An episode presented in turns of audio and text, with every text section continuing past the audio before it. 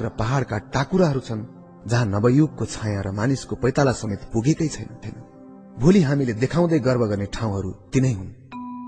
पर्यटनको सबभन्दा ठूलो आकर्षण संसारकै अद्भुत खालका भौतिक संरचनाहरू हुन्। तुलनात्मक दृष्टिकोणले त्यो स्थल संसारको अरू ठाउँमा नभेटिने आफ्नै अलग्गै खालको हुनुपर्छ। त्यसैले म सधैँ अहिलेसम्म कसैले नचढेका नेपालका हिमालका टाकुराहरू अर्थात् भर्जिन माउन्टेनहरूलाई चढ्न नदिन आवाज उठाउने गर्थे। माछापुछ्रे हिमाल आजसम्म कसैले नचढेको हुँदा त्यसको आकर्षण बढेको छ। केही पैसाको लोभले ती हिमचुलीहरू चढ्न दिनु हुँदैन भन्ने मेरो मान्यता छ। भोलिको पर्यटनका लागि त्यस्ता भर्जिन माउन्टेनहरू बचाएर राखिनुपर्छ। ऊ हेर त्यो टाकुरामा अहिलेसम्म कुनै पनि मान्छेको खुट्टाले टेकेको छैन। भन्दा जति पर्यटकहरूलाई आकर्षण गराउन सकिन्छ चढिसकेको हिमाललाई देखाएर त्यति आकर्षित गराउन सकिँदैन। भविष्यमा यही कौतूहलता नै हाम्रो देशको पर्यटनको ठूलो आकर्षण बन्न सक्छ। यति मात्र होइन यस्ता काल्पनिक स्वर्गद्वार सुरक्षित रहेसम्म तिनका अलौकिक प्राकृतिक स्रोत मानव हितका लागि मानिसकै मात हतमा रहन्छन् र पछि कुनै पनि बेला यसलाई प्रयोग गरेर व्यवस्थित रूपले दिगो विकास गर्न सकिन्छ। केही धनको लोभमा हतार हतार एकैचोटि यी कमला कलिला र संवेदनशील वातावरणीय स्थलहरू नष्ट भएमा यिनलाई फेरि पुनस्थापना गर्न कहिल्यै सकिँदैन। पैसा भयो भने हनुमान ढोकाहरू बनाउन सकिन्छ सिंह दरबारहरू निर्माण गर्न सकिन्छ र न्यात पोलहरू निर्माण गर्न सकिन्छ। तर सुलीगढ नदीको घना जंगल हिमाली भेगको कलिलो इको सिस्टमलाई फर्काउन कहिल्यै सकिन्न। दुर्गम विकट एवं हिमाली भेगमा भ्रमण गर्दा बटुलेका अनुभव र ज्ञान मेरो जिन्दगीका निमित्त ठूलो स्रोत र दुर्लभ सम्पत्ति बन्न पुगेका छन्। म जस्तो सहरिया व्यक्तिका निम्ति त्यो काम यथार्थमा नै हाँक थियो ठूलो चुनौती थियो। तर ती चुनौतीहरू मेरा लागि अहिले वरदान बन्न पुगेका छन्। साहसिक चुनौतीको प्रसंग उड्दा मलाई एउटा घटना याद आउँछ। एकताका मेरा सहयात्री जोन ब्लोवर र म मुकुट हिमालमा गएका थियौं। भ्रमणको उद्देश्य थियो ओप सामन हटसोनी नामक जंगली प्रजातिको भेडा हेर्ने। कोही भन्थे त्यो जातको जंगली भेडा नेपालमा लोप भइसक्यो। जंगली भेडाको खोजमा हामी मुकुट गाउँको हिमाली भेगमा पुग्यौं। त्यहाँको सारा भूभाग अत्यन्त पत्थरिलो थियो जताततै ढुङ्गै ढुङ्गा। दिनभरि घुम्दा समेत भेडा नदेखिएपछि राति देखिन्छ कि भन्ने आशले अठार हजार फिट भन्दा माथिको पानी मुहान छेउ बास बस्ने निर्णय गर्यौं जता हेऱ्यो त्यतै चट्टानै चट्टान ढुङ्गाकै बगरमा जोन र म एक एकवटा पाल टाँगेर बास बस्यौं।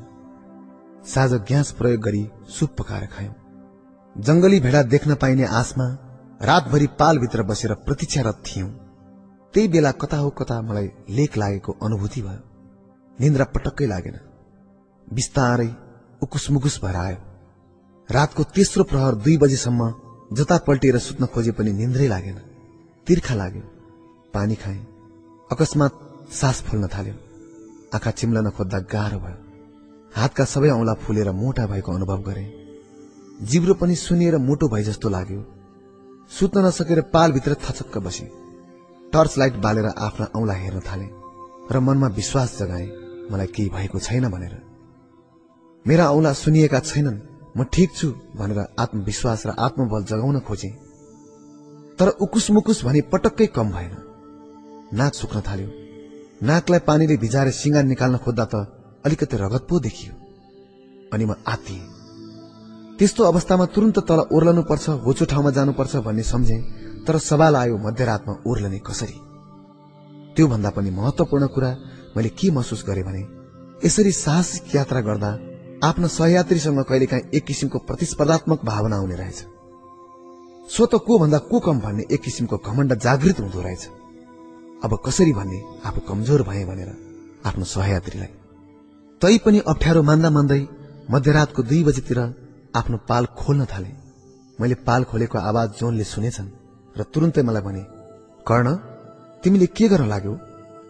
घमण्डलाई एकातिर फ्याँकेर मैले स्वीकारे जोन मलाई लेख लागे जस्तो छ। त्यसैले म तल झर्दैछु। वास्तवमा उनलाई पनि लेख लागिसकेको रहेछ। तर इज्जत जाला प्रतिष्ठा खलबलिएला भनेर उनले पनि मलाई आफ्नो वेदना नभनेका रहेछन्। खोक्रो चुनौतीले कहिलेकाहीँ शारीरिक दुःख कष्टलाई पनि त्यति हदसम्म सहन गर्न सक्दो रहेछ।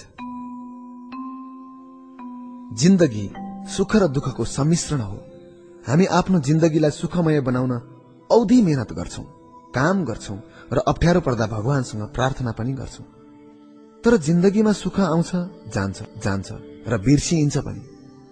मेरो जिन्दगीमा पनि सुखका अनगिन्ती क्षणहरू आए तर साँच्चै भन्ने हो भने ती क्षणहरू मलाई खासै याद भएन। तर जिन्दगीमा भोगेका कष्टहरू भने एक एक याद आउँछन्। ती कष्टलाई दुःख भन्ने वा अरू केही? तर जे भने पनि मैले अनकन्टार स्थानमा बिताएका कष्टदायी क्षणहरू अहिले सम्झँदा मात्र पनि आङ सिरिङ्ग हुन्छ र सँगसँगै मलाई अपार सुखको अनुभूति हुन्छ। वस्तु त स्पष्ट शब्दमा भन्दा तत्कालीन कष्टदायक क्षणहरू र संघर्षका अनुभवहरूले मेरो जीवनमा एउटा अमूर्त एब्स्ट्राक्ट र रिलेटिभ विषयवस्तुसित गाँसिएको सृजनात्मक सोचको जागरण गराइदिएका छन्।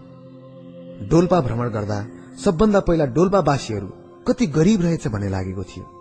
गुफा जस्तो ढुङ्गे घरमा बस्ने जहाँ भर्याङ र झ्याल हुँदैनन्। ढोका पनि बल्ल बल्ल छिर्न सकिने मात्र हुन्छ। भित्रैसम्म अध्यारो छ।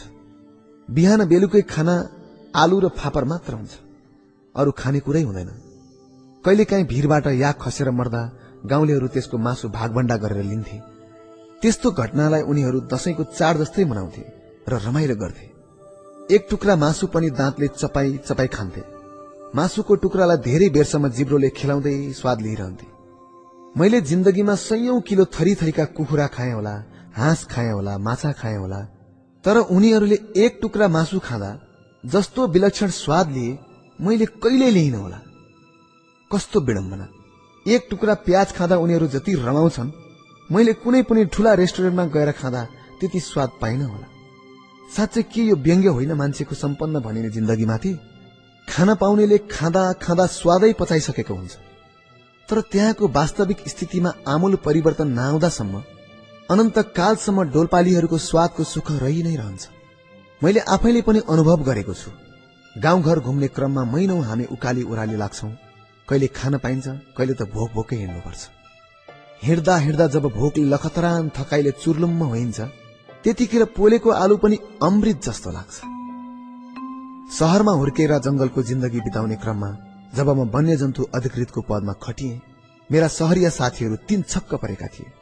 के पद हो यो? वाइल्ड लाइफ अफिसर भनेको। सुन्दै हाँसो लाग्ने खालको उनीहरू भन्थे। यही पदमा काम गर्दा वन विभागले नेपालमा पनि एउटा राष्ट्रिय निकुञ्ज बनाउनका लागि सम्भावित क्षेत्र सर्वेक्षण गर्न मलाई चितवन पठायो।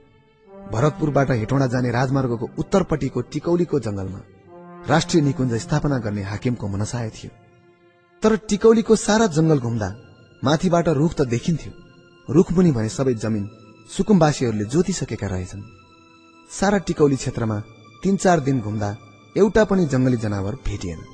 जहाँ गए पनि गाई वस्तुहरू चरिराखेका देखिन्थे। त्यो ठाउँ राष्ट्रिय निकुञ्ज बनाउन उपयुक्त नदेखेपछि राप्ती नदी पारी सर्वेक्षण गर्न गए। वास्तवमा राप्ती पारी सर्वेक्षण गर्ने हामीलाई आदेशै थिएन। तर टिकौलीको जंगलमा केही नभेटेपछि अब गर्ने के? राप्ती पारी त जानै पर्यो। हुन त त्यहाँ पनि चरिचरण बाक्लै थियो तर जंगली जनावरहरू पनि प्रशस्त भेटाइयो। त्यसैले काठमाडौँ फर्केपछि टिकौलीको सट्टा राप्तीपारीको जंगलमा राष्ट्रिय निकुञ्ज स्थापना गर्नुपर्ने सुझाव पेश गरे। तर त्यो जंगल स्वर्गीय राजा महेन्द्रको नाउँबाट महेन्द्र कुञ्जका रूपमा शिकार गर्ने ठाउँ भएको हुँदा वन विभागका तत्कालीन चिफ कन्जर्भेटर रामबहादुर थापाले त्यो प्रस्ताव राज दरबारमा पुर्याउने आँटै गर्न सक्नु भएन। मलाई विश्वास थियो यदि राप्तीपारी राष्ट्रिय निकुञ्ज बनाउन सकियो भने संसारका अन्य कुनै राष्ट्रिय निकुञ्ज भन्दा कम हुने छैन हाम्रो राष्ट्रिय निकुञ्ज। प्रशस्त गैडा बाघ भालु हात्ती गौरी गाई अनेक किसिमका हरिण र स्याल लगायत अनगिन्ती साना ठूला जंगली जनावर र चराचुरुङ्गीहरू एउटै थलोमा पाउनु जैविक विविधताका दृष्टिले अचम्मै लाग्दो कुरा थियो। यसबारे मैले जति जति सोच्दै गए नयाँ नयाँ अवधारणाहरू मेरो मनमा स्पष्ट हुँदै आए। मनमा एकचोटि कुनै परियोजनाको अवधारणा स्पष्ट भएपछि ममा धैर्य रहँदैन। दिनरात त्यसैमा सोचिरहन्छु। र त्यसलाई कसरी कार्यान्वयन गर्न सकिन्छ भन्ने बारेमा नीति र रणनीति बनाउन थाल्छु। तर मेरा हाकिम चिफ कन्जर्भेटर रामबहादुर थापाले एकचोटि हुन्न भनेपछि उहाँलाई हुन्छ भनाउन असाध्यै गाह्रो थियो। हुन त उहाँ अति नै मेहनती र इमान्दार हुनुहुन्थ्यो तर जोखिमपूर्ण निर्णयहरू गर्न भने उहाँ निकै हिचकिचाउनुहुन्थ्यो उहाँसँग मैले आफ्नो प्रस्तावबारे सोधपुछ गर्न धेरैचोटि समय लिन खोजे तर उहाँले समय नै दिनु भएन। नयाँ वन अधिकृत भएको नाताले वन विभागको सर्वोच्च अधिकृतलाई बिना एपोइन्टमेन्ट भेट्न